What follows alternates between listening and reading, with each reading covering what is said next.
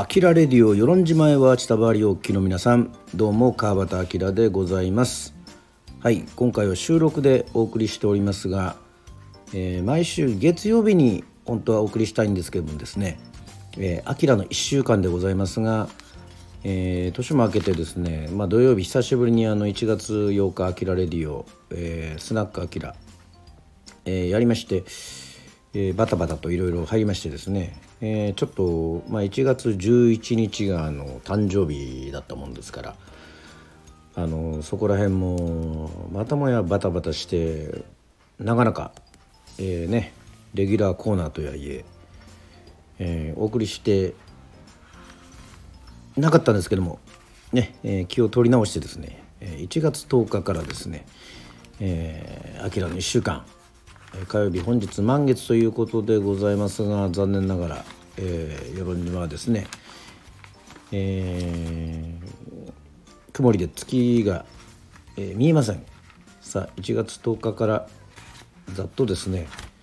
えー、どんな1週間だったかっていうのをね、えー、振り返る、えー、コーナーとなっております、え1月10日月曜日ははい、えー、内田処理は、えお休みでございましてえっとフットサルね、え行きました。やっぱこうフットサルね今年もあの行けるのはね毎週月曜日、え夜なんですけども。はい。あのなかなか、え得点できないとかね、えー、パスがうまくいけないいかないというね、えー、まあ、ジレンマもありつつやはりですね1週間の初めなんかね、まあ、ちょっとでもいいプレーできたらおなんかこういけるんじゃないかやれるんじゃないかっていうね、あのまあ、ものすごい単純ですけども、まあ、あの体を動かすってことは、まあ、あの大事なんで1月10日はあの蹴り始めということでございましてフットサル、えー、行かせていただきました。はい。まあ以前も言ってるようにこの日はですねあの沖縄で、えー、ライブ那覇でライブという予定でしたけどもね今もねあの全然、えー、収束が見えない、えー、コロナウイルス、えー、オミクロン株ですか？もうねあの広がっててもう大変なんですけどもまあ今のところ、えー、この1週間はですね、えー、与論町は、えー、与論島はですね大丈夫でございました。1月10日、えっとまあ、中止になりまして1月11日ありがたいことにですね1月の11日火曜日ゾロ目でございますが、えー、誕生日、えー、本当にあのね、えー、世論でまい、えー、過ごしましたけども、えー、おふくろがですね、えー、プレゼントを、えー、いただきましてまあなかなかいいプレゼントもらったなというふうに思っております。えー、これはですね写真貼っておきますけどもあの紀州梅、えー、梅干し好きですのでね あの梅干しをもらったっていうふうにあの今でもねたまにこのというかよく、えー、つまみにしてね飲みのお供にえー、つまんでおりますが美味しいですね。1月11日はもう本当各方面からいろいろ誕生日でねおめでとうございますということでいろいろメッセージもいただきました。やっぱりこの1月11日ちょっとねあのー、まあちょっと誕生日に放送するのをね秋の2週間もやろうかなというふうに思ったんですけどもまあちょっとあのまあこっぱずかしいっていうのはありつつえー、とりあえずまあこの月火ではちょっと明らかに1週間できなかったんですけども、えー、1月の12日はですねはい「えー、アキラレディオで」えー、強く儚い者たち国交さんのやつをですね、えー、カバーしたり、えー、1月の13日はですねえっ、ー、とですねいまだにやっぱりちょっとあのコロナのこともあるんでねえー、こうお店がね、えー、対策してるかっていうそういう、えー、見回りとかも、ね、第三者委員会みたいなのもありまして、えー、それを見てもらったりとかをしたわけでございますがとね1月の13日はちょっとねびっくりしたことがありましてびっくりしたというかねあの多分大掃除でねあの民謡の本がどっかに行っちゃって久しぶりにあの三振なんか弾こうかななんていうふうにね、えー、思った時にねこう今までこう大事にしてたねこの民謡の本がなくなってですね内田処理でバタバタバタバタ探してまあ結局あのいろいろ重ねたところにね見つかったんですけどもねあの感覚っていうのはですねまあちょっとびっくりするっていうかねねあの皆さんも経験あると思いますけども大事なね本っていうかなんか民謡の本がなくなったらなんか根こそぎなんか自分のそういうねルーツなんかも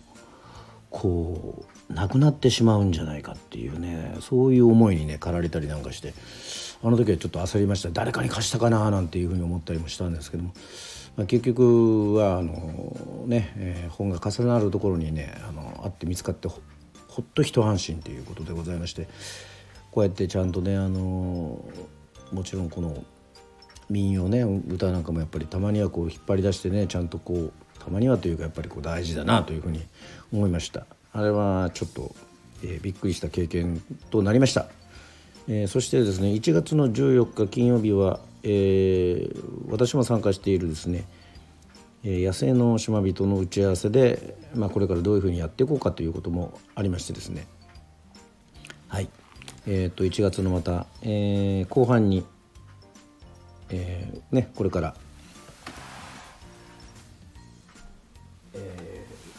夢七夜ですか。夢七夜ですか。えー、っとありますので舞台がね、えー、素晴らしいメンバーが来てくれてちょっとその手伝いもございますので、えー、ぜひラジオを聴いて、えー、夜に在住してるっていう方いらっしゃいましたらぜひですね、えー、舞台の方「サビチラカン」えー、ね絶賛も前売りも、えー、出ておりますので、えー、見ていただきたいと思います。えー、コロナもちろん対策もしてですね1月の26日水曜日、えー、開演は19時からサビチラ館で、えー、一般1000円高校生以下、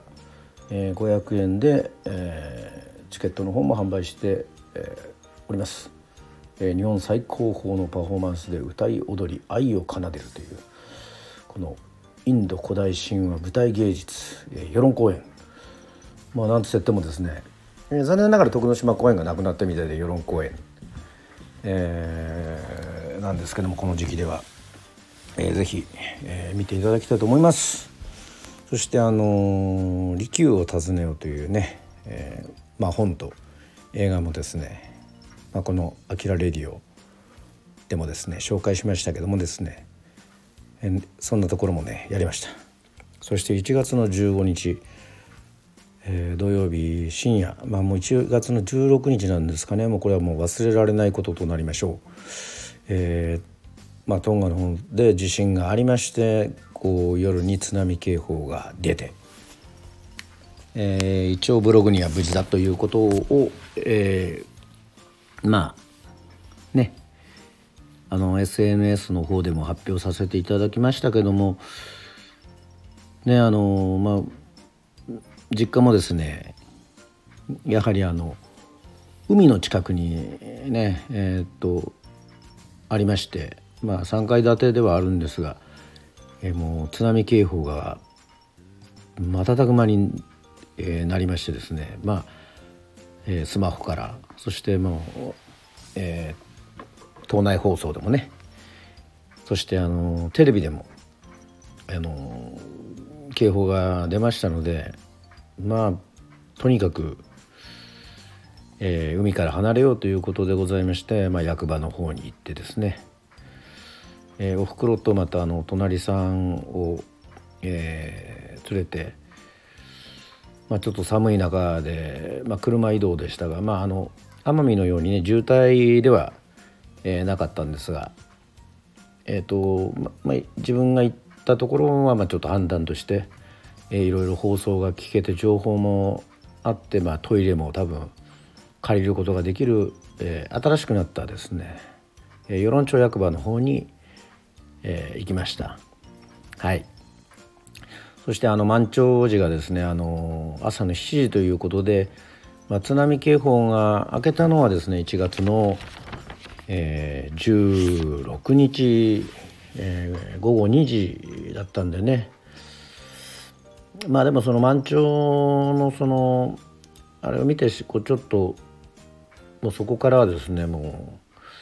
はい、車で戻ってもうちょっと眠り落ちたっていう感じですね。えー、なかなかこう車中泊というか車の中ではですねあの情報も入れつつ緊張しつつだったのでまあ大変なまあ大したことがなくてよかったなというふうに本当に、えー、思いますね。えー、日本全国にまた至ってましたしねあの1月まあこのね明けてまあ日曜日17日月曜日はねあの、まあ、阪神大震災がね、えー、あったりとか、まあ、3月11日も、えー、10年前ですか、えー、11年前、えーまあ、東北のね、えー、東日本大震災とかあって、まあ、ものすごいあの津波のね恐ろしさというのをねあの見ておりましたのでちょっとやっぱりこうあの気をつけなければいけないなというふうにね思いましたね。あのちょっと